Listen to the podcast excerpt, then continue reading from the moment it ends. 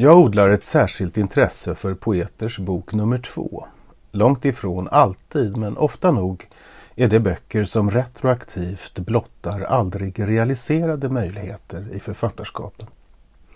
Debuten är avklarad, förlaget är uppmuntrande, poeten söker en karaktär åt sin signatur. Samtidigt har diktandet ännu inte någon tydlig riktning. Bruno Coöyers fotografier av undergångens leende, Marie Lundqvists brev till de sovande, Katarina Frostensons Rena land, Johan Nordbecks Allt som varit dött. Exemplen är många. Med tiden har de blivit självklara delar av verket. Men anakronistiskt lästa förebådar de fantasieggande författarskap som aldrig blev av. Tre poeter som alla gjort starka debuter har nyligen utkommit med sin andra diktsamling. Daniel Mors, född 1986, Klara Bolmsjö, född 1976 och Adam Westman, född 1988. Daniel Mors har visserligen efter debuten givit ut en samling skriven tillsammans med Charlotte Kvant, Flockmatrisen, men i den nya boken Voila! känner man tydligt igen poeten från debuten Simon Illusioner som kom 2017. Jag läser den nya samlingen som en slags fantasm, en het men tunn fantasi om ett lantligt ursprung, ett tonårs-Georgika, ett eh, homoerotiskt Sundborn med drängar, ritter, seldon och saltsten och ack vilka rumpor grabbarna har. Det vilar en överraskande hiphoppig attityd av ironisk självuppskattning i signeringen. Jag kommer att tänka på Silvana Imams klassiska Mina tjejer är som fucking militärer när Mors skriver citat. Jag är en särskild kille. Jag har det speciella som en gud har kommit på. Slutcitat. Men till skillnad från Silvana Imams låtar är Daniel Mors poesi förankrad i en utskriven sårbarhet. Fantasmens hetta står emot tonårserfarenheten av instängdhet och längtan bort till ett annat, ett större och friare. Den korta dikten fortsätter, citat. Det är min enda räddning, mitt artistnamn karvat i björkstammen. Slutcitat. Voilà är en rätt ljuvlig bok rakt igenom. Daniel Mors står fram som en försynt och gles Dan Andersson. Det jag han gestaltar är skört, ruralt och sprängfyllt av oförlöst begär i förfluten presens. Citat. Jag sitter och blänger mot berget. Det händer dagligen nu för tiden. Isen knakar när jag blir riden. Mina fingrar gräver ner i en killes höfter. Sanden jag kört ut med traktorn faller mot botten av våren. Slutcitat. Med kreaturen i lagorn som publik spinner jaget ensamheten och begäret till små drömda artistiska triumfer i ett imaginärt och glittrigt Paris. Den verkliga triumfen är dock poetens.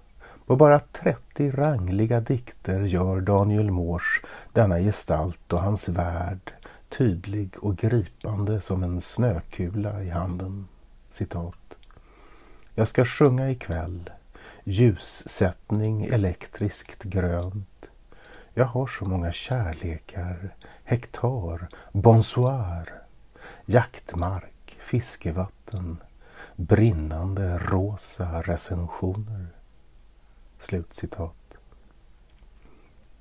Även om Simon Illusioner var en konceptuell diktsamling, alla dikter börjar med orden Simon är, så rymde redan den en värld. Voila! utvecklar den världen och hade jag varit Daniel Moors förläggare hade jag försiktigt knuffat honom i riktning mot en roman. Alla förutsättningar föreligger. Historien, språkkänslan, stoffet och det Erik Lindegren kallade uttrycksviljan. Det är bara meddelelsebehovet som måste uppmuntras för att den stora publiken ska få en bladvändare och förlaget en kassako.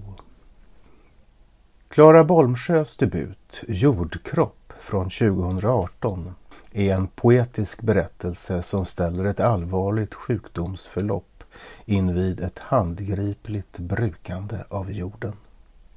Det låter banalt, men den strävt dämpade, liksom gråa ton som envist ljuder genom alla dikter gör boken minnesvärd. Sjukdomen överlevs, jordbruket överges, men förlusterna glöder oförsonligt. Det som står oss åter är resignation och glömska. Om den första boken byggde på den gamla metaforen kroppen är en jord så bygger den andra på en lika uråldrigt utnött. Livet är en flod. I 43 tvåstrofiga dikter om fyra rader i fyrtakt får läsaren följa det metaforiska vattnets lopp från regn till bäck till älv, till hav. Ett överflöd av allitterationer och inrim ger känslan av att boken nästan parodiskt sjunger på galopperande nationalromantiska citat.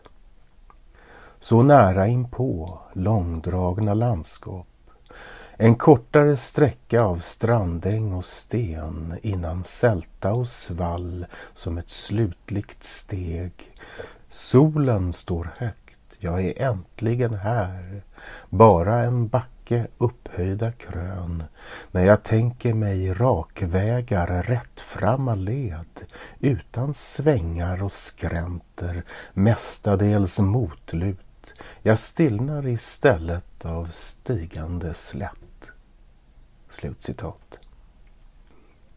Samma slags sträva motstånd mot vår epoks svåruthärdliga fäbless för glättighet och feelgood som gav den förra boken dess udd räddar en gång drar regnet in över land från att helt drunkna i ornamentiken. Men Klara Bolmsjös tolkning av floden som metafor blir till slut alltför deterministisk. Den rinner åt ett enda håll, har en källa och mynnar i ett hav. Boken är uppdelad i tre avdelningar och när vi kommer till den sista där sötvattnet rinner ut i havet uppstår liksom av nödvändighet den sentimentalitet och försonlighet som jordkropp så övertygande avstod. Citat. Fyrar som facklor mot farleder förr brinnande blickar att visa en väg genom vådliga vatten, grynnor och grund där skuggor gått under och vittrat som vrak. Lågande lugnt och milt i natten tröstande tecken som orädda ord när jag orkar allt mindre och fastnar för jämnan i flytsäv och forsmossa, filmolla, rö. Slutcitat. Flyta med eller simma motströms. I båda sina böcker talar Klara Bolmsjö för det förra förhållandet till livet. Jag känner sympati för valet. Resignationen framställs i hennes två böcker mindre som ett nederlag än som en etisk hållning. En sorts epikurism som ytterst gäller konsten att leva ett fullt liv i och genom insikten att man ska dö. Men om resignationen är tänkvärd som livshållning är den svårhanterligare som poetik. Exempel på stor litteratur som talar för resignation finns det många av. Men vad skulle en resignerad litteratur vara? Idyll kanske? Eller bara underhållning? Klara Bolmsjös nya bok kommer ofta nära en sådan hedonistisk poetik. Det är intressant som fenomen, i synnerhet i en samtid som så gärna smyckar sig med och smickrar sig för sitt motstånd. Men det är också problematiskt. Det blir helt enkelt snabbt lite för tråkigt med alla taktfasta välljud och bokstavsrimmade naturbilder. Man tappar intresset. När jag läser En gång drar regnet in över land tänker jag att poeten hade vunnit på att fördjupa sitt förhållande till bokens grundmetafor. Floden är en arkaisk bild för identitet. Stilla evigt flyter Volga och Nilen från källsprång till utlopp. Ja, visst. Men floden är ju också en bild för motsatsen, för alteritet. I samma flod stiger vi ju aldrig två gånger. Jag tror att Klara Bolmsjös författarskap måste ta den senare möjligheten på större allvar för att fortsätta engagera oss som följer det.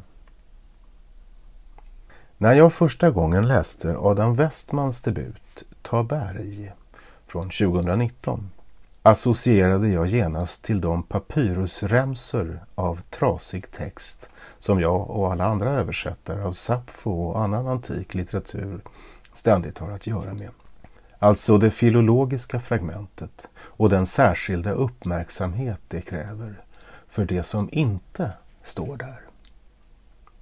Det har ibland hävdats att det var just denna snarast vetenskapliga uppmärksamhet inom den textkritiska filologi vilken växte fram från och med 1700-talet som gav upphov till romantikens elaborerade fragmentestetik. Den som på många vis grundlade förståelsen av poesi för moderna läsare. En rigorös observans på texten som sådan och samtidigt en nästan total öppenhet för associationer, infall och fantasier. Liksom i en filologiskt ordnad utgåva lägger Taberg listigt fram sina interpretativa hållpunkter i samlingens sex avdelningsrubriker. Taberg, brödraskara, mellanbror, tvillingbror, storebror och en dag vokaler. En ort, ett biografiskt sammanhang, en läsanvisning. Men det är å andra sidan de enda hållpunkter läsaren får. Dikterna står vidöppna för fri tolkning. Lyssna här till exempel. Citat. Bifloder, bina, gässen, malmen. Bi där, var där. Orden är ur himlen, ett berg, skiljer sig, att existera, är inget. Om du är inget, om inget är något, om allting är något. Kom, täck, det här, det nya.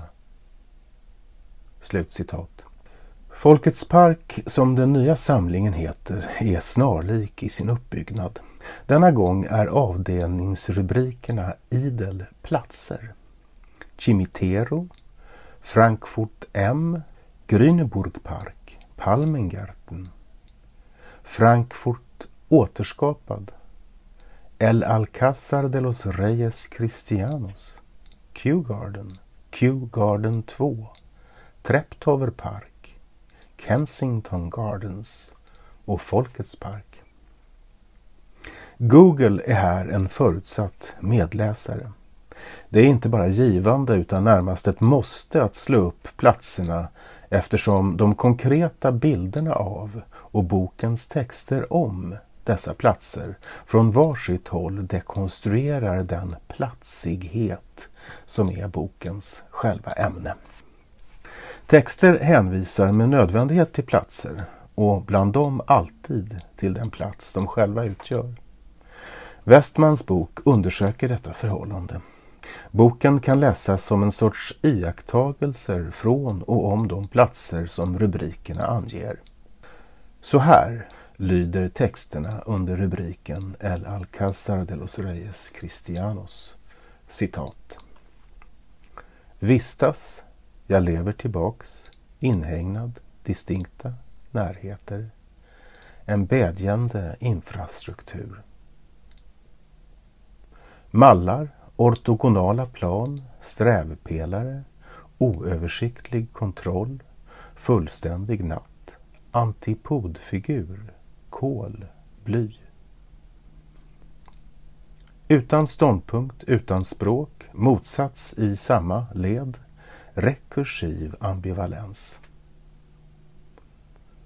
Hos specifika geografier, utdragna korsningar, de färgar av sig. Vid den yttersta muren akvedukter, lobelia, gul iteration, biblioteket som avbild. Slutcitat. De fem texterna refererar alla tydligt till platser, men deras förhållande till rubriken är dold för läsaren. Det kan förstås kännas irriterande, men om jag frågar någon jag varit tillsammans med i Cordoba, minns du fortet och parken? Så svarar hen säkert ja. Men vad vi båda faktiskt minns är helt olika saker. Att frånvarande platser, barndomens skogar, gamla lägenheter och resmål i hög utsträckning bestämmer vår självförståelse, biografi och historia är givet. Men hur dessa platser lever i och med oss är gåtfullt och i hög grad omedvetet. Ta bara de som situerar nattens drömmar. Det är denna de inre platsernas fenomenologi Adam Westmans bok öppnar för att tänka över. Det gäller förstås även de platser som dikter och böcker utgör i tillvaron. Om Folkets park alls kommer att ha en plats i mig om tre eller tio år är dock ytterst osäkert. Jag är rädd att jag rent av kan ha glömt dess existens. Dikters och diktsamlingars plats i våra liv beror ju av hur starkt vi fäst oss vid dem. Och även om alla dikter inte måste syfta till evigheten så är det kanske oftast de som gör det vi fäster oss vid. Om något förenar de tre diktsamlingar jag behandlat i denna artikel är det de nedtonade ambitionerna. Inför dem alla känner jag, varför utvecklade du inte detta lite till? Varför inte större, radikalare, djupare? Kanske är det en kritik som snarare ska riktas till redaktörer och förlag än till poeterna. Och litteraturen som sådan är väl i vår tid inte heller ett fält för grandiosa förhoppningar. Men nog känns det lite sorgligt att så benådade skyttar inte ens prövar att spänna bågarna till bristningsgränsen.